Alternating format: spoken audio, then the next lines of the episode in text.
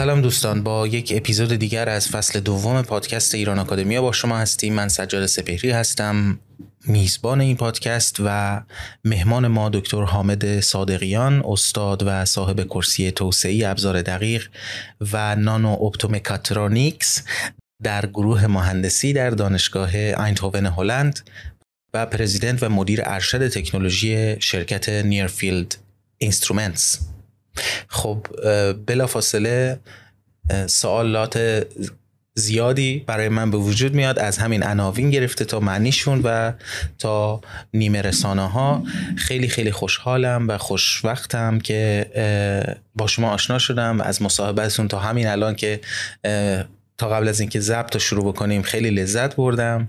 بهتون خوش آمد میگم در استودیو ایران آکادمیا امیدوارم گفتگوی خوبی داشته باشیم و من با اون چیزهایی که از صحبت قبلیمون یاد گرفتم بتونم پرسش های خوبی مطرح کنم و اپیزود مفید و سودمندی داشته باشیم برای مخاطبانمون. ممنون از دعوتتون. خیلی خوشحالم که در خدمتتون هستم و امیدوارم که صحبت که جواب سوالاتتون مفید واقع بشه. خیلی ممنون. معرفی درستی داشتم یا چیزی از قلم اگر افتاده لطفا خودتون بگید. کافی. کافی. بیش از اندازه.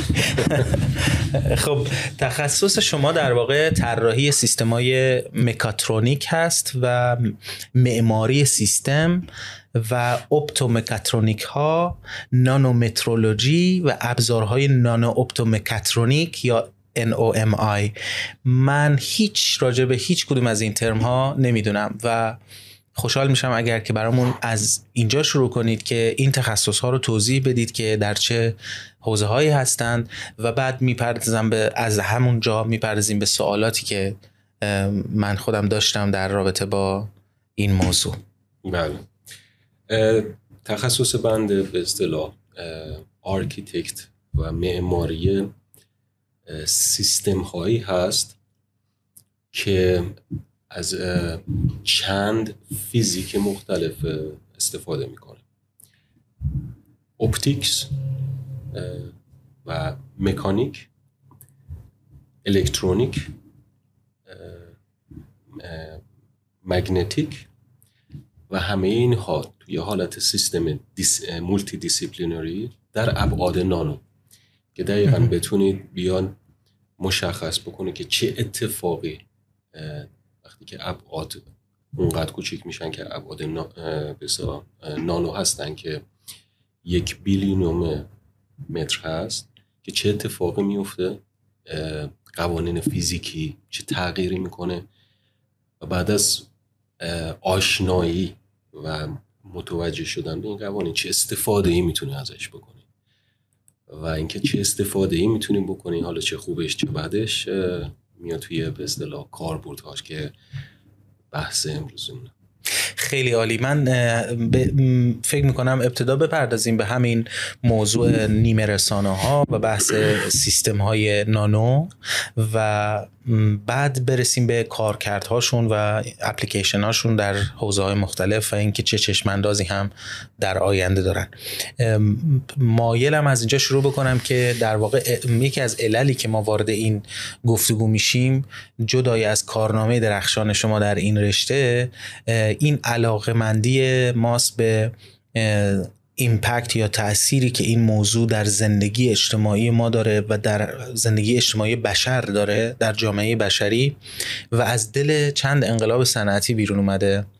که این انقلاب های صنعتی در واقع معروف است انقلاب آخر صنعتی به انقلاب چهارم یا انقلاب ورژن چهار که این انقلاب چهارم بعد از سه انقلابی رخ داده که هر کدوم حوالی یک قرن طول کشیدن. انقلاب اول انقلاب زغال سنگ بود و که فکر می‌کنم 1765 میلادی بوده و بعد انقلاب در صنعت نفت و گاز رخ داده که فاصله نزدیکی به 100 سال بعد از اون رخ داده. بعد از نفت و گاز در واقع انقلاب الکترونیک و نیروی هسته رو داریم که باز دوباره با یک فاصله 95 100 ساله رخ داده و بعد از 1965 یا حوالی 70 تا 2000 انقلاب اینترنتی شناخته میشه و انرژی های بازیافتی نظیر خورشید انرژی باد و انرژی های دیگه. توی این انقلاب چهارم در واقع ما شاهد اتفاقات خیلی خیلی زیاد و پرشتابی بودیم. این قسمت چهارم سی سال بیشتر فاصلش نبود تا دو هزار و از دو هزار تا دو هزار و چند در گفتگویی که قبل از ضبط این اپیزود داشتیم برای من فوق العاده جذاب بود این بحثتون که حتما اینجا دوباره بهش می‌پردازیم به شکل بهتری حتما. اتفاقات با شتابی دارن رخ میدن که آدمی دچار این گمان میشه که ما از رشد و سرعت رشد تکنولوژی فرسنگ ها عقب هستیم. در رفتار در درک این تحول و اینکه چجور خودمون رو باش اداپت بکنیم در واقع و چه تصمیمی راجبش بگیریم. من تا اینجا می‌دونستم که راجع به بحث networking بحث اینترنت اشیا بحث artificial intelligence و این موضوع بسیار جالبی است چون مرتبط هست با cognitive psychology روانشناسی شناخت. مایلم شما یک یک بار اون توضیحی رو که قبلا هم برای خود من دادید راجع به تاریخچه این تحول و اینکه از چه جایی شروع شد و به چه ترتیبی تحول پیدا کرد تا به امروز توضیح بدید. ممنون میشه خواهش می‌کنم. بحثی که بحث نیمه هادی ها مربوط میشه به بحث چیپ های الکترونیکی. از اول اینو مشخص بکنیم. بله. چیپ های الکترونیکی چی هستن؟ شما microprocessor دارید و memory. اگر گجت های اطرافتون رو ببینید مثل موبایلتون لپتاپ تبلت و خیلی از اصطلاح گجت های دیگه ای که به اینترنت وصل هستن. performance کاربردی که شما از این گجت ها می‌گیرید برمیگرده به اون microprocessor اون چیپ مغز داخلی اینها. و تکنولوژی که برای ساخت این چیپ ها استفاده میشه semiconductor manufacturing یا تولید سمی کانداکتور ها هست ساخت و به صلاح اولین ترانزیستور ها که به اصطلاح شاخصه این چیپ های الکترونیکی هست برمیگرده به 1960 اون دوره که آقای گوردون مور بنیانگذار شرکت اینتل اومد نظریه ای داد که امروز ما بهش میگیم قانون مور که تعداد ترانزیستورها هر 18 ماه یک سال یا دو سال دو برابر میشه. و این اتفاق افتاده تا امروز. تعداد این ترانزیستورها زیاد شده. حالا به چه دلیل زیاد شده؟ به دلیل اپلیکیشن هایی بوده که این semiconductor device ها توی موارد مختلفی داشتن. و این طی یه, روندی رو طی کرده. ما برمیگردیم به 1980 که روند صنعت این بود که همه چیز رو digitize بکنیم. digitize everything. و این خب نیاز داشت که چیپ های الکترونیکی با یک قابلیت بالا performance بالا efficiency خیلی بالا تولید بشه. و برای اینکه این performance بالاتر بره تعداد این ترانزیستورها تعداد تعداد این بسا واحدهای چیپ که شما می‌تونید بسازید در یک واحد سطح خیلی مهمه. هرچه تعداد بیشتر باشه میزان computation میزان محاسبه ای که می‌تونید بکنید خیلی بیشتره. اگر ممکنه ترانزیستور رو توضیح بدید که ترانزیستور چیست و عملکردش چی هست یه ترانزیستور یک مدار الکترونیکی که مدار منطقی هست. و شما می‌تونید که به صلاح محاسبه باش انجام بدید و بر اساس فیزیک الکتریکی که درون این مدار هست شما می‌تونید یا محاسبه انجام بدید یا یک اطلاعاتی رو ذخیره بکنید. و شما یه حجم خیلی زیادی از اطلاعات می‌خواین ذخیره بکنید یا پردازش بکنید برای همین به تعداد زیادی از این ترانزیستورها نیاز دارید یعنی هر دو کار به این وابسته است. processing یا بله. پردازش کردن و همچنین ذخیره کردن, ذخیره کردن. و شما به تعداد بسیار زیادی از این ترانزیستور نیاز دارید که حجم بسیار زیادی رو می‌گیره. به همین دلیل generation نسل های اولیه سوپر کامپیوترها رو شما ببینید.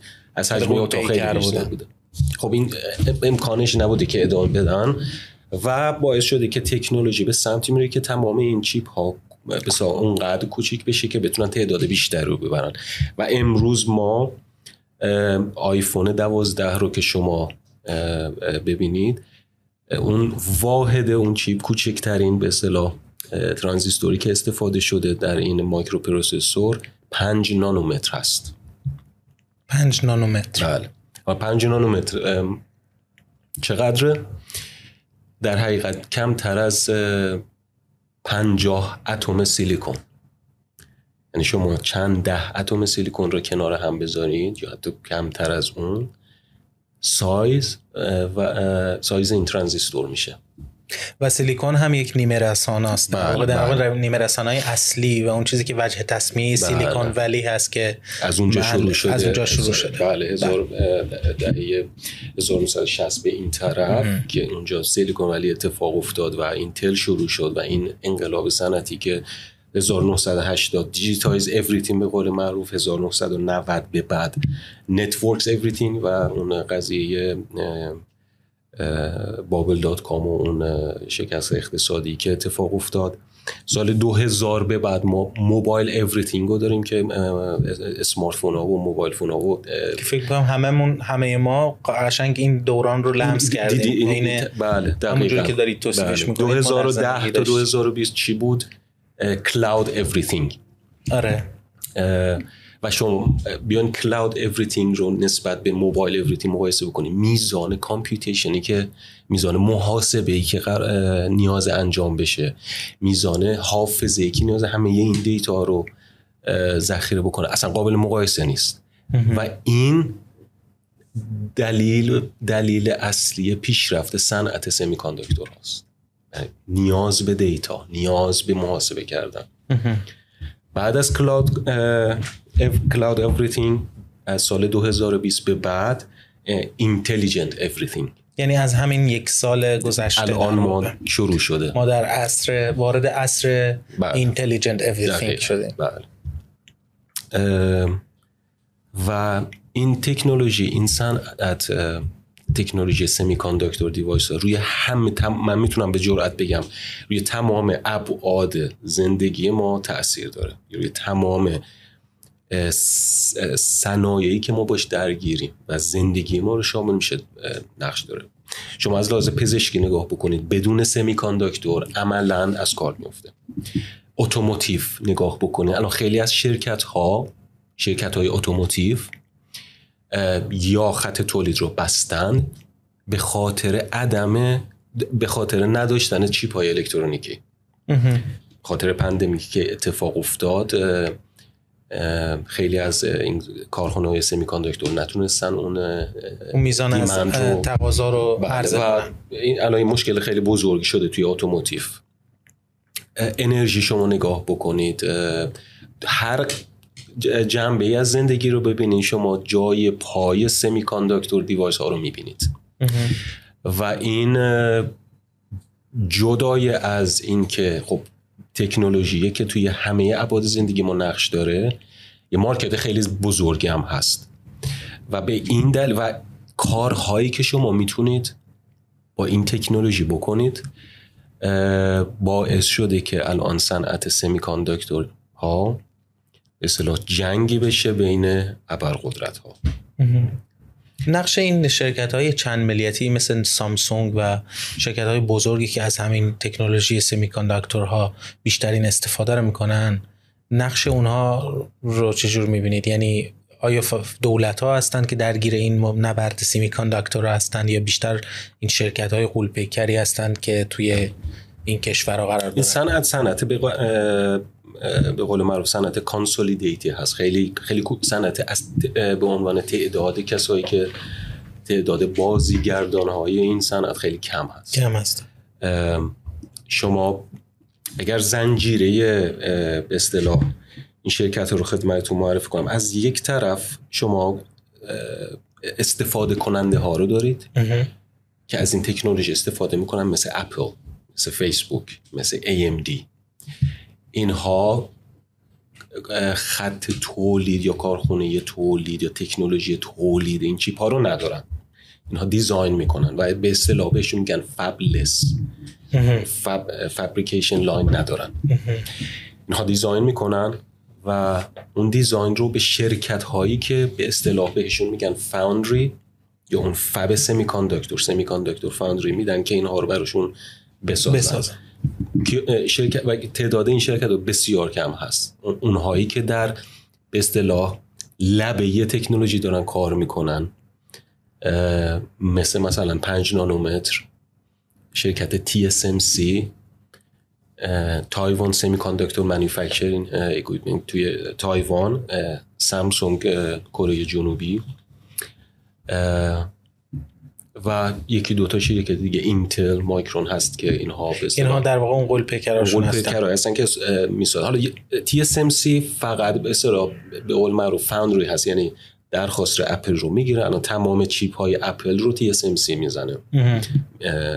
عمل ساخته شو من ولی سامسونگ خب خودش design هم می‌کنه. این تفاوتشه و خب mobile phone داره خودش design می‌کنه و خودش هم عمل ساخته انجام میده حالا من دیدم که من توی پیش از صحبتمون مقالاتی که میخوندم از جمله مقاله که شما فرستاده بودید برای مطالعه دو تا جدول می‌بینم. یکیش بزرگترین کمپانی هایی که در واقع درآمد دارن از سمیکانداکتور به میلیارد دلار بله. سامسونگ 44 و ممیز 8 درصد درآمد رو داره که از همه بزرگتره. بعد همه بقیه کمپانی ها بعد از اون میان از جمله انویدیا توشیبا Texas Instruments و تی, سی، TSMC و Intel بله. اینتل بزرگتر از بقیه است به نسبت اما سامسونگ تقریبا نیمی از نیم دایره رو بله. پوشونده از طرف دیگه توی جدول داده دیگه که با من به اشتراک گذاشته بودید نشون میده که توی مرحله design در واقع این کلونی این شرکت ها بیشتر توی آمریکا هست و شاید آره توی آمریکا هست و اون قسمتی که در واقع کارشون fabrication هست و تولید اون تکنولوژی هست و equipment ها در واقع بیشتر در کره جنوبی و به نظر می‌رسه تایوان بله. هست درست میگم بله. و اون قسمت back end که اهمیت کمتری از اون دو بخش دیگه داره هم در همون تایوان کره جنوبی و بله. اروپاست. که شما هم شرکت شما در واقع اون بخش equipment و tools بله. هست. اونجا این تکنولوژی که شرکت Nearfield برای ساخت این چیپ های الکترونیکی شما به خط تولید نیاز دارید. بله. تولید بسیار پیچیده و پیشرفته. و این خط تولید از یک سری دستگاه های ساخته و اندازه گیری این چیپ های الکترونیکی شامل میشه. شرکت نیرفیل یکی, یکی از مراحلی که نیاز هست که این چیپ ها اندازه گیری بشه کوالیتی اونها و پرفورمنس اون اندازه گیری بشه رو شرکت نیرفیلد اون دستگاه رو اصطلاح تو بازار داره. و تکنولوژیش خب برای این شرکت هایی که فرمودید مثل سامسونگ خب خیلی مهمه خیلی کریتیکاله و به همین دلیل سامسونگ توی شرکت نیرفیل هم سرمایه گذاری کرد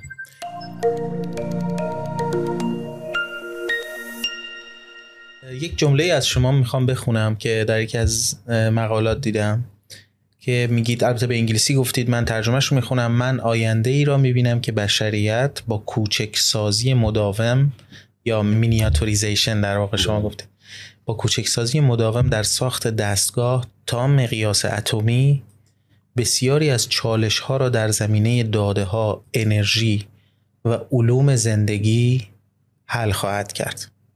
life science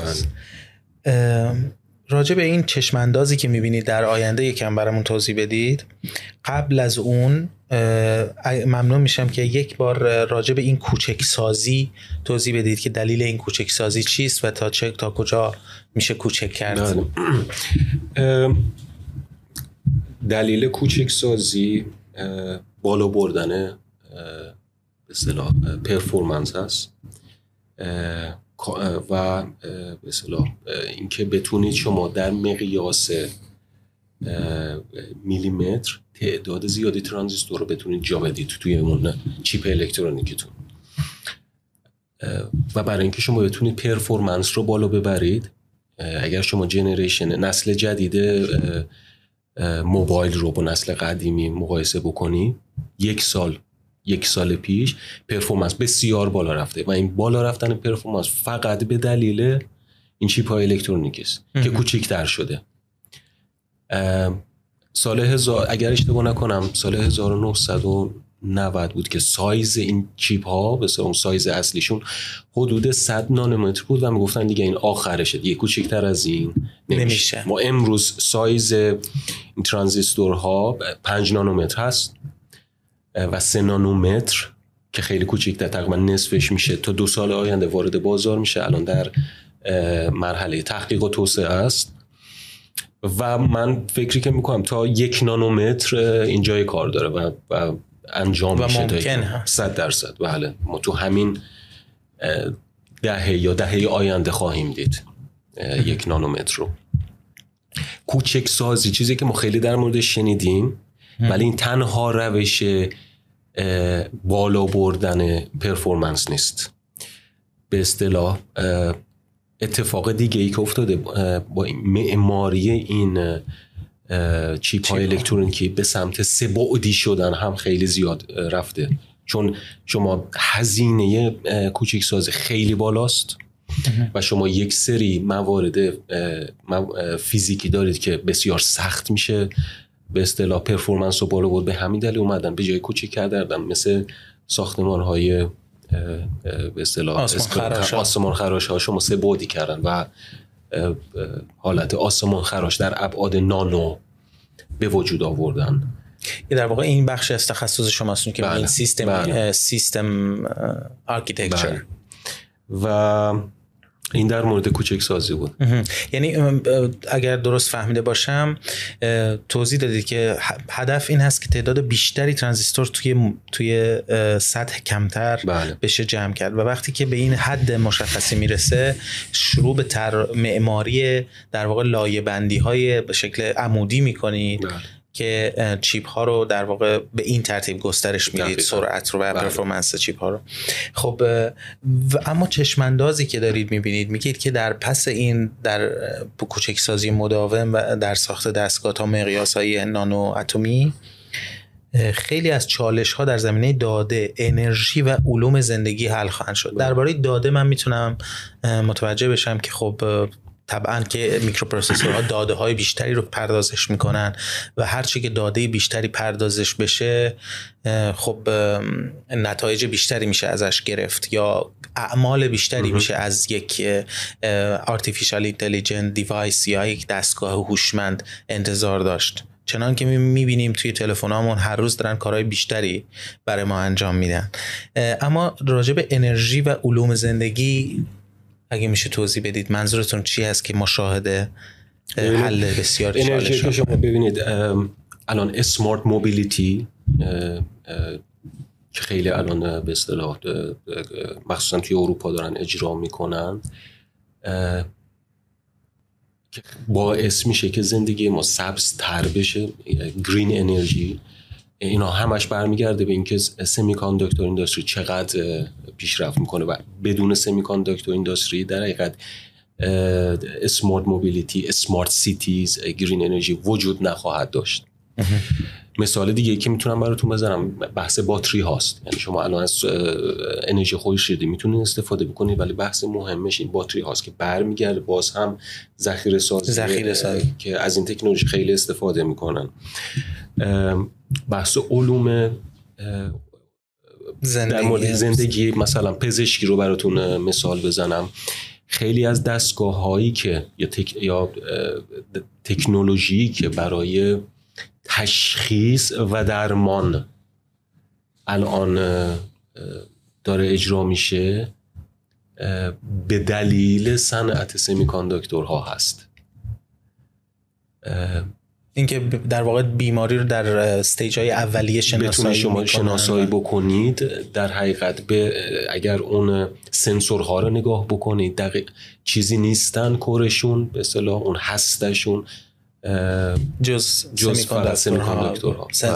یعنی در واقع تراشه ها یا چیپ هایی هستن بله. که محاسبه انجام میدن و بعد این میشه کار کرده در واقع نانو فیزیک در بله. مهندسی پزشکی بله. شما توی نانو توی مدیسین هم نگاه بکنید توی علم داروسازی هم نگاه بکنید از این تکنولوژی بسیار زیاد استفاده میشه personalized medicine الان که ما به سمتش داریم میریم از این تکنولوژی خیلی استفاده می‌کنه. و عقیده من اینه که این صنعت همه چیز اطراف ما رو درگیر خودش کرده. وقتی که آدم پای صحبت با شما میشینه دچار یک احساس اضطرار میشه.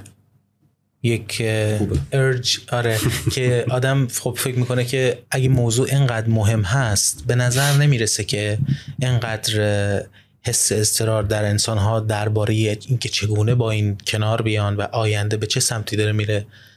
مثلا مثلا اون قدری که ما میشنویم راجع به گرمایش زمین جنبش هایی که شکل گرفتن درباره طبیعت درباره گرین انرژیز انرژی های سبز. ولی اونقدر من مواجه نمیشم با این حالت استرار. ولی وقتی که با شما صحبت می‌کنم و مخصوصا قبل از این اپیزود راجع به آینده این تکنولوژی صحبت می‌کردیم تقریبا همه ذهن من رو پر کرد.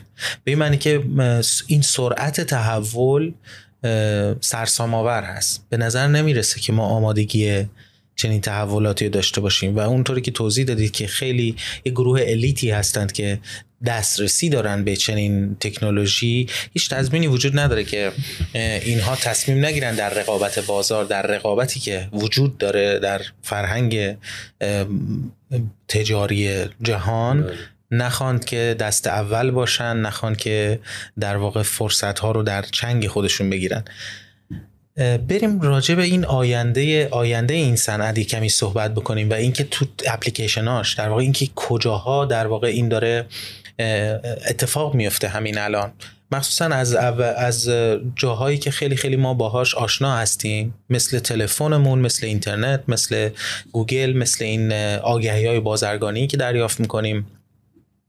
اینها ظهور artificial intelligent AI یا هوش مصنوعی هست.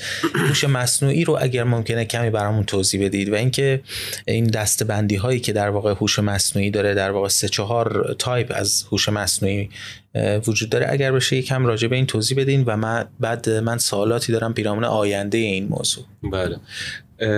درست میفرمایید. الان دلیل اصلی که این صنعت سمی ها به یک جنگ تبدیل شده استفاده که شما ازش می‌تونین بکنید و مهمتر از همش artificial intelligence deep learning و manipulationی که کنن شما با داده می‌تونید بکنید artificial intelligence چیز جدیدی نیست.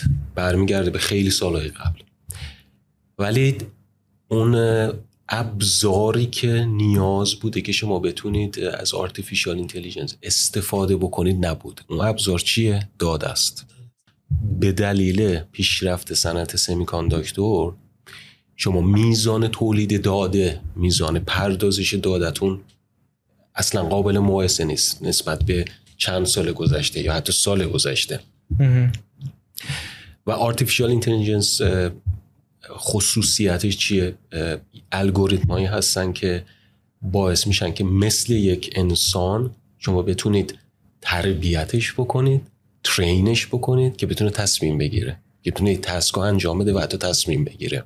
یعنی پیشتر از اون این کامپیوترها محاسبه گری می‌کردن و شما می‌تونستید stage به stage مرحله به مرحله یک سری فرامین بهشون بدید program شون کنید به بله. اصطلاح.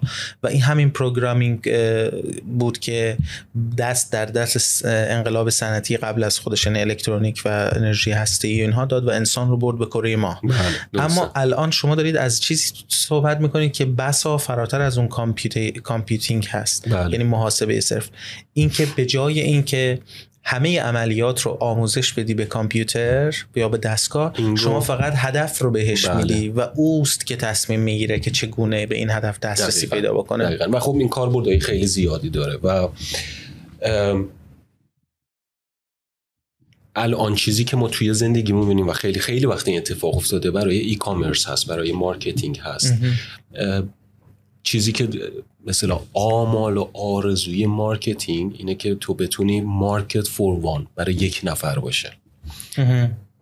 شما بتونی تمام افراد رو بر اساس سلیقه ای که دارن بر اساس نیازی که دارن بتونی demand شون و نیازشون رو برآورده بکنه یا اون نیاز رو درشون ایجاد کنه یا اون نیاز رو این نیاز رو درش ایجاد کردن بر برمیگرده به intelligent everything به قول معروف. که همه چیز رو intelligent. بکنید. و پیش خیلی پیشرفت کرده و به زودی اتفاق میفته شما feed social media تون رو که ببینید مخصوص شماست. برای شما design شده.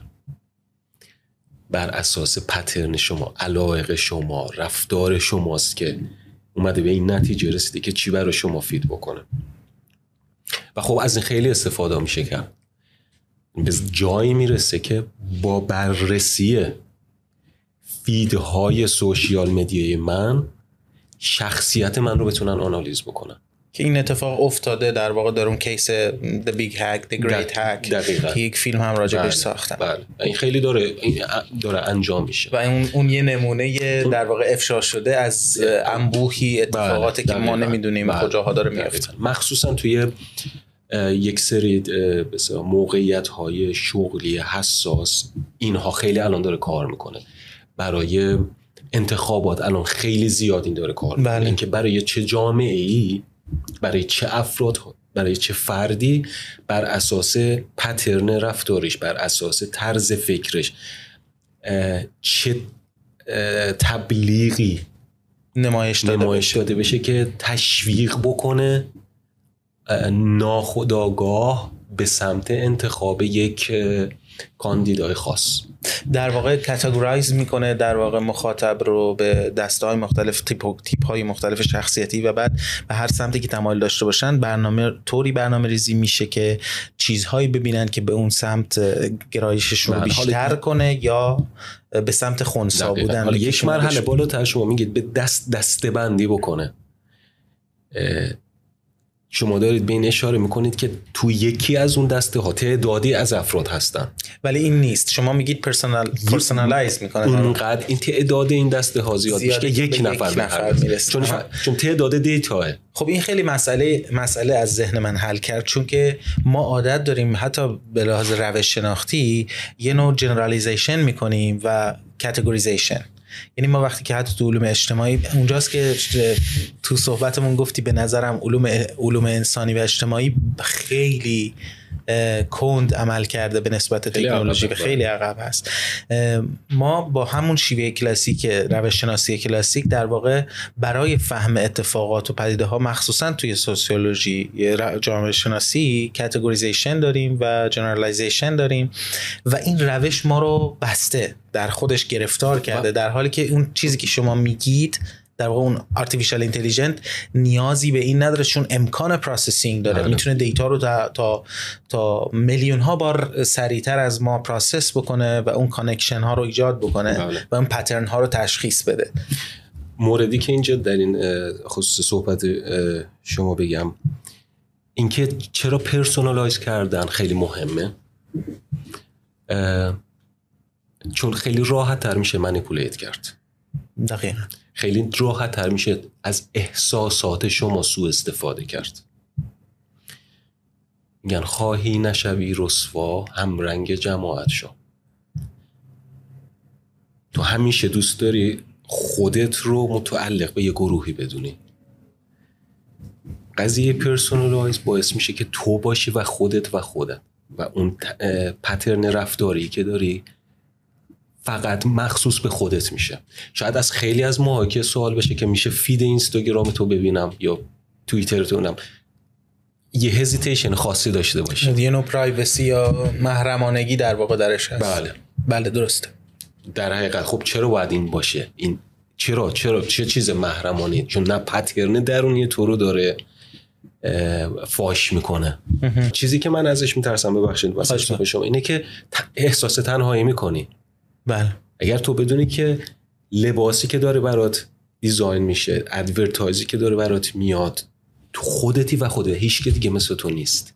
احتمالا artificial intelligent به, به سرعت به این نتیجه خواهد رسید که اجازه نده تو حتی احساس تنهایی بکنی. بنابراین میاد یه نوع این group relation ی برای تو خلاصه ایجاد می‌کنه و این تو بحث مثلا شکل‌گیری مذاهب شکل‌گیری اجتماعات و یه نوع مثل برای من یه جور تداعی کننده یه تاریخ هست متا توی یک شکل یا توی یک layer یا لایه دیگه.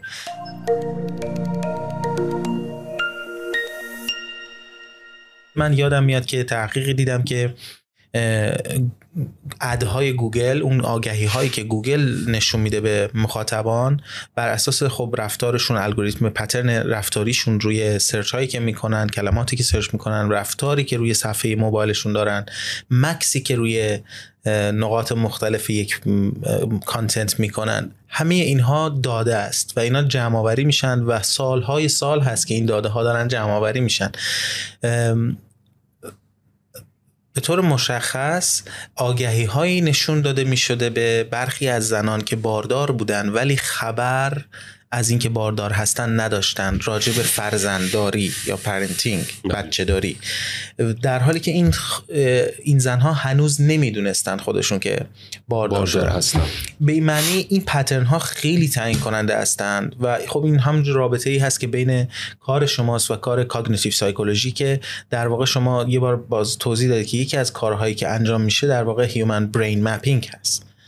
که این pattern ها رو از توی مغز انسان data هاش رو جمع آوری می‌کنه و توضیح دادید که artificial intelligence نیاز به data داره تا رفتار accurate تری داشته باشه بله. یعنی هرچی که همین آزمون خطاهایی که می‌بینیم توی تسلا میشه توی این خودروهای خودمختار جدید میشه این اتفاقاتی که میفته این اشتباهاتی که رخ میده اینا در واقع در همون مسیر هست دیتا هرچی بیشتر میشه رفتار این ماشینا دقیق تر میشه. رفتار تصمیم گیری های این ماشینا در واقع دقیق تر کم خطاتر میشه. اروراشون کمتر میشه. و این منو به این سمت می‌بره که ازتون راجع به deep learning بپرسم. چون این همون محتوای deep learning هست. درسته؟ بله. اینکه چگونه عمل می‌کنه deep learning و NLP در واقع این دوتا رو اگه ممکنه یکم توضیح بدید چون به نظر می‌رسه مهمه. deep, deep learning خیلی جدیده. یعنی هنوز خیلی جای کار داره و این این عمق تصمیم گیریه یعنی شما با artificial intelligence می‌تونید خیلی تصمیمات سطحی بگیرید. یا اون اون اون, اون الگوریتم بیاد تصمیمات سطحی بگیره حتی با وجود داده زیاد. ولی شما به یک نوع داده دیگری نیاز دارید که تصمیمات عمیق تری بگیرید. تصمیماتی بگیرید که خیلی پیچیده ترن. پیچیدگی بیشتری دارن. و این قضیه یه به اصطلاح deep هست که شما بتونید hierarchy data ها هم بتونید لحاظ بکنید. اینکه data ها نسبت به هم چه priority دارن و این الگوریتم چطور می‌تونه از لول های مختلف بتونه استفاده بکنه. میان قضیه deep learning مطرح میشه. در مورد مثلا autonomous driving یا خودروهای خود مختار که گفتید که میزان خطا کم میشه. ببینید هیچ وقت این خطا صفر نمیشه. چون هیچ وقت شما ریداندنسی به اون حدی که خطا رو صفر بکنید وجود نخواهد داشت. به نظر من این این لزوما چیز بدی نیست. چیزی نیست که ما ازش بترسیم یا نگرانش باشیم, نگرانش باشیم. چیزی که به نظر من باید ازش نگران باشیم این عقب موندگی ما از این قطاری که داره حرکت می‌کنه. اینکه ما نتونیم خودمون رو ادپت بکنیم. ما نتونیم هوشیاریمون رو و آگاهیمون رو بالا ببریم که چه اتفاقی می‌تونه با زندگی ما بیفته چه تأثیراتی می‌تونه بذاره. چون موقع همه چیز ناخودآگاه میشه. چون موقع خیلی راحت میشه اسباب بازی از ما به اصطلاح در آورد که خیلی راحت رفتارمون رو در واقع بله. کنترل کرد. خب این چشمانداز رو توی fiction های سالها پیش دیدیم.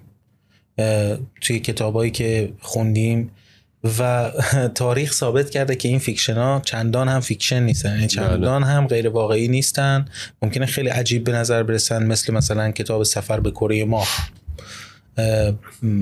ممکنه در روزی خیلی غیر ممکن به نظر می رسیده و تخیلی ولی الان چه اصلا چنین چیزی نیست. بنابراین خیلی ترسناک میشه برای ما صحنه. که مخصوصا وقتی می‌رسیم به مفاهیمی مثل اخلاق چارچوب های اخلاقی یا مرزهایی که میشه به لحاظ اخلاقی تعیین کرد برای این موضوع. شما از personalization صحبت کردید. خب برای اینکه یک artificial intelligent device یا سیستم بتونه personalize کنه همه چیزو برای من پیش از اون نباید privacy وجود داشته باشه بین من و اون اون در واقع data processor. بله. در نتیجه من چیزی تحت عنوان privacy ندارم با اون data processor. یک نکته جالب این بود که تو بحث پرایوسی توی دادگاهی توی آمریکا راجع به اطلاعات موبایل یک شخص قاضی برای اولین بار در تاریخ حکم داد که این موبایل بخشی از بدن شخص, شخص چرا؟ بله. چون بخشی از ما در واقع یک نوع یک اکستنشنی هست از ما چون همه اطلاعات ما توش هست. و این یه جورایی بخشی از بدن ماست. وقتی هم توی عرصه واقعی صحنه زندگی اجتماعی ما نگاه می‌کنیم چندان از این device ما نمی‌تونیم فاصله بگیریم دیگه. و هرچی پیش میریم این device داره به ما نزدیکتر میشه. و نامحسوستر میشه حضورش.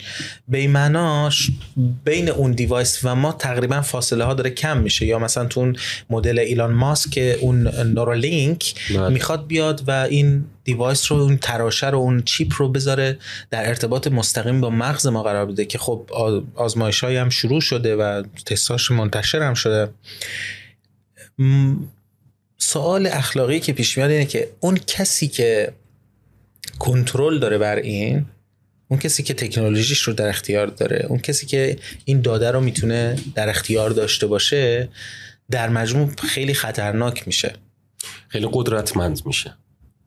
خب و می‌تونه خطرناک باشه. چون الان من ترجمه خطرناک بودن یعنی به محض اینکه شما قدرت انجام یک کاری دارید به همون اندازه خطرناک میشید. چون چون چون نمیشه تشخیص داد که شما کدام تصمیم رو می‌گیرید. تو صحبتمون باز گفتیم مثلا رئیس جمهور کره شمالی هم به اندازه کافی دیوانه است هم به اندازه کافی قدرت و اتوریته داره و هم به اندازه کافی غیر قابل کنترله. یعنی کنترلی روش نیست. شما توی دموکراسی نیستی که در کنار قدرتت یه transparency باشه یک نیروی رسانه ای باشه یک کنترلی باشه. توی آمریکا اگه پلیس قدرت داره یک دوربین هم داره که باید تو زاویه اون دوربین عمل کنه به عنوان مأمور قانون. بله.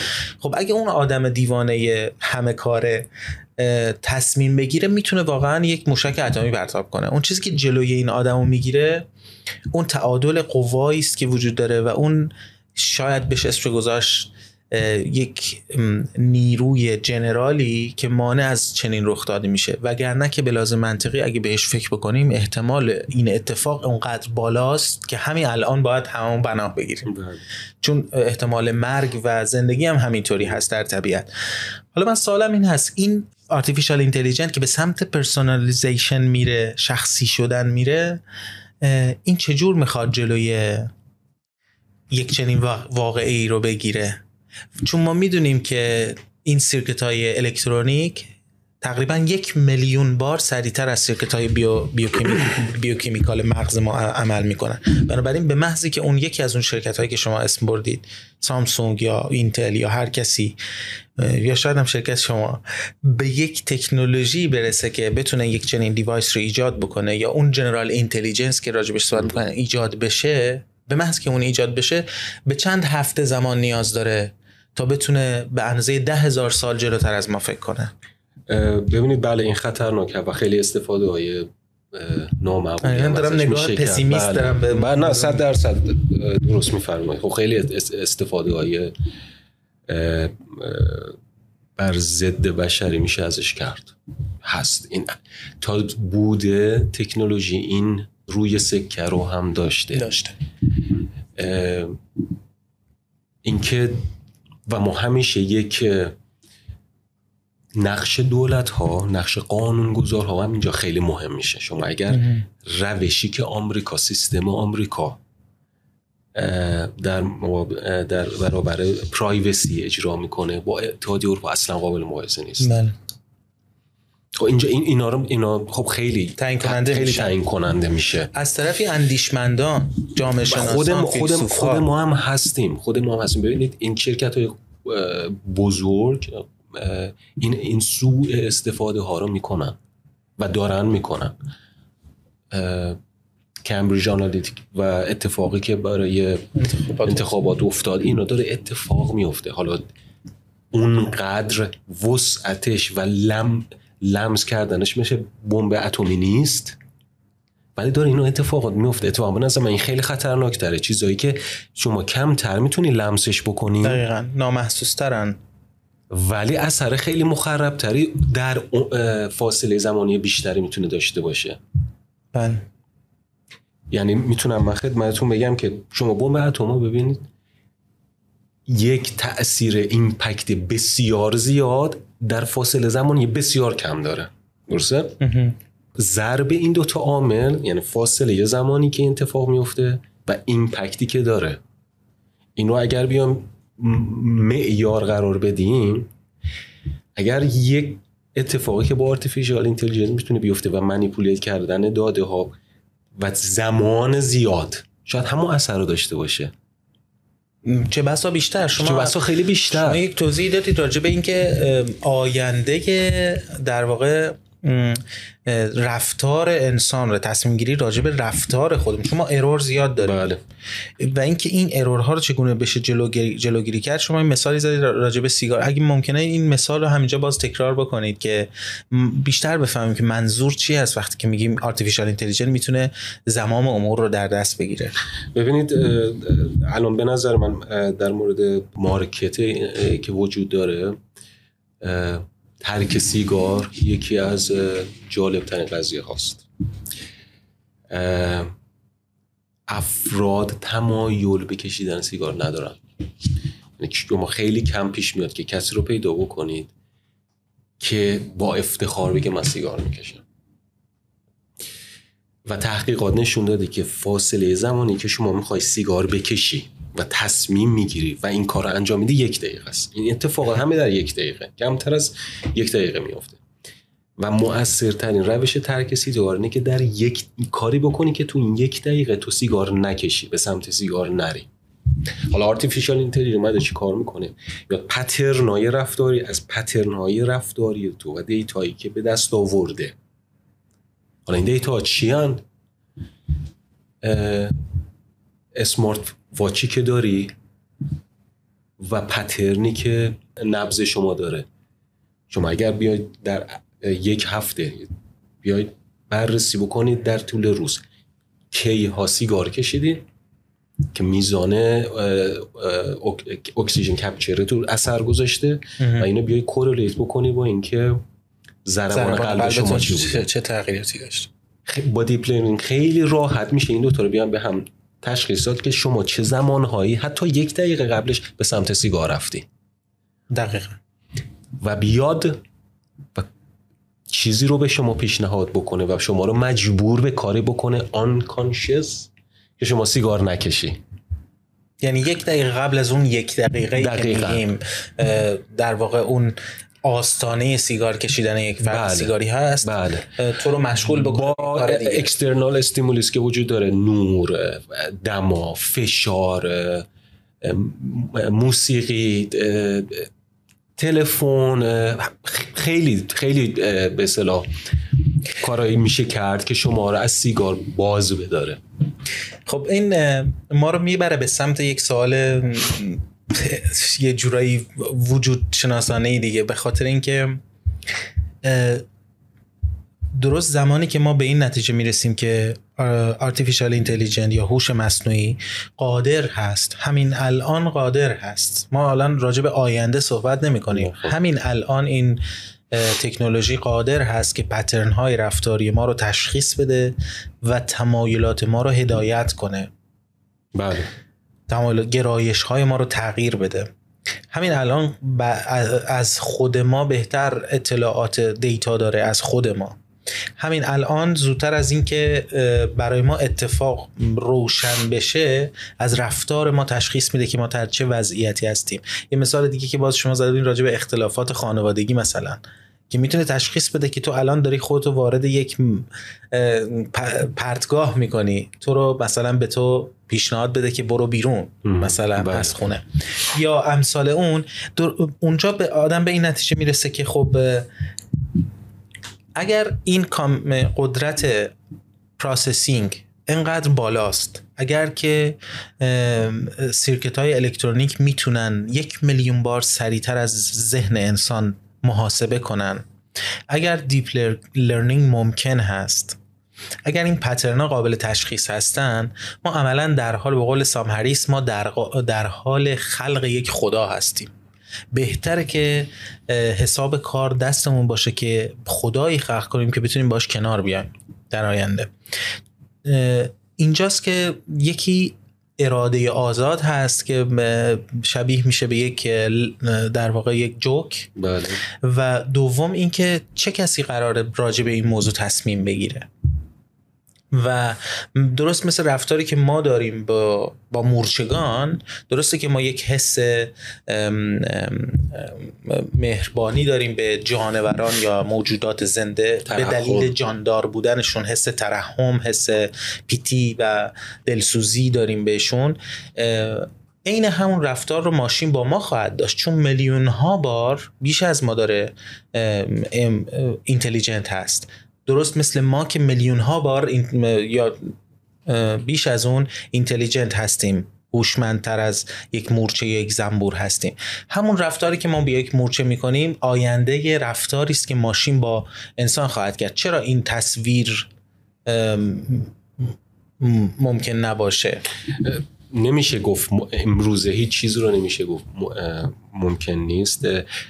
عقیده شخصی من بر اینه که کسی که در سوال اول شما این بود که کی می‌تونه این کسی که دیتا داره و خب این خطرناک میشه چون که بله. دیتا رو توی چنین نیولیبرالیزمی که شرکت های چند ملیتی قول پیکری هستن که مثلا بله. یک شخص 27 بله. ساله سی اوش هست خب اون اون می‌خواد تصمیم بگیره راجع به و این تصمیم گیری ها گرفته میشه و اتفاق میفته اینا در ده سال آینده ما در موردش حرف نمی‌زنیم. این اتفاقات میفته و چیزی هم که شما فرمودین این می‌تونه اتفاق بیفته. به نظر من خود ما هم نقش داریم که این رو به چه سمتی ببریمش. خود ما هم آن ناآگاهانه. خب خیلی خیلی وقت ها اجازه همچین سوء استفاده هایی رو میدیم. درسته. ببینید مثالی براتون می‌زنم. میگن رفتار شما شبیه پنج نفره هست که بیشتر زم اطرافتون هستن. خب؟ همین خیلی شما می‌تونید بیاین با artificial intelligence خیلی سو استفاده ازش بکنید. یعنی شما رو شما الان تو اکثر خونه هایی که میرید آیفون تصویریشون وصله به اینترنت و حتی برای بار دوم می‌تونه چهره شما رو detect بکنه. image recognition و بیاد بگه که فرد X این مقدار در طول هفته مثلا از اومده این خونه. پس رابطه زیادی داره. و اینا در حجم بزرگ که بگیرید دقیقا می‌دونن که شما با کی ها با چه کسانی رابطه بیشتری داری و با چه کسانی رابطه کمتری داری. و نه تنها این data می‌تونه بیاد شما رو manipulate بکنه. از طریق اون افراد هم روی شما اثر بذاره دقیقا و صدا رو هم تشخیص میده و کلماتی که بله. میگیم رو بله. هم تشخیص میده یعنی ما یک مخزنی از دیتا داریم ایجاد می‌کنیم یک چیزی که مستمرا داره دیتا بهش وارد میشه و سرعت رشد این چون artificial intelligence خود بسنده است اونجایی که من از صحبت های شما فهمیدم بله. یعنی این خودش خودش رو تربیت می‌کنه خودش خودش رو آموزش میده و به سرعت هم رشد می‌کنه و سرعت رشدش مثل سرعت رشد انسان طبیعی انسان نیست بخاطر که پردازش دادش خیلی به خاطر که پردازش میلیون ها بار. سریعتره یعنی یک هفته ما برای او یک ثانیه است و به این ترتیب رشدش خیلی سرسام خواهد بله. بود بله دقیقا و این قسمت خوب خوب قضیه داره و قسمت خوب داره قسمت بله. بد داره بله. بله. این بستگی داره در واقع ما چه جور بهش نگاه بکنیم و هر دو تاش اتفاق میفته این, این هر دو تاش اتفاق میفته این شرکت های چند ملیت قولی که شما فرمودید از این سو استفاده می‌کنن و خواهند کرد. در واقع سوال اصلی که باقی مونه فکر می‌کنم این هست که مثل اون مورد اون ولادیمیر و استراگون. که دو تا گوگل اسیستنت خانگی هستند که دو تا دستگاه بودن که کنار همدیگه گذاشتن که با هم صحبت کنن و اینها مثل در انتظار گودو هفت روز متوالی با هم صحبت کردن و در انتهای صحبتشون به نتیجه رسیدن که زمین جای بحتریه اگر انسان ها درش نباشن. نباشن. این نتیجه گیری بوده که این دوتا ماشین از وضعیت کردن. و بحران های در واقع فلسفی که ایجاد می‌کنه این موضوع سوالات اگزیستانشیالی که ایجاد می‌کنه به نظر نمی‌رسه که علوم اجتماعی انسانی و فلسفی چندان حداقل در زبان فارسی کوچکترین اهمیتی بهش داده باشه یا راجع بهش بحث کرده باشه. و هرچی که بیشتر باید صحبت کردم بیشتر دچار این حس اضطرار شدم و مایلم که بیشتر هم راجع بهش مطالعه کنم. خیلی خیلی ممنونم از توضیحاتتون. اگه لازمه که توضیح تکمیلی بدید برای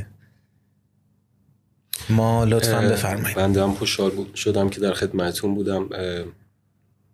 تنها توضیحی که می‌تونم بدم اینه که این تکنولوژی سرعت خودش و مسیر خودش داره با یه سرعتی طی می‌کنه. و مهم اینه که ما آگاهی پیدا بکنیم نسبت به این اتفاقاتی که داره میفته و مهمتر از اون برای بچه هامون. ما آموزش بدیم که چه تأثیراتی داره چه جوری می‌تونن از اینا استفاده بکنن. اینها بسیار مهمه مخصوصا برای نسل آینده که بچه های ما هستن. و, و به سرعت دارن با موضوعاتی برخورد می‌کنن که ما در طول دهه ها باش برخورد کردیم و اونا در در معرضش هستند سال به سال در دگرگونی. درود و سپاس. خیلی ممنون. گفتگوی بسیار عالی بود. خیلی ممنونم که شنونده ای ما بودید. امیدوارم این پادکست براتون سودمند بوده باشه. اگر که این پادکست رو دوست داشتید با دوستان و آشنایانتون به اشتراک بگذارید. شما می‌تونید پادکست ایران اکادمیا رو از آدرس podcast.iranacademia.com و بر روی اغلب پادکست خانها دنبال کنید و بشنوید و بر روی یوتیوب ایران اکادمیا تماشا کنید. شب روز خوش و بدرود.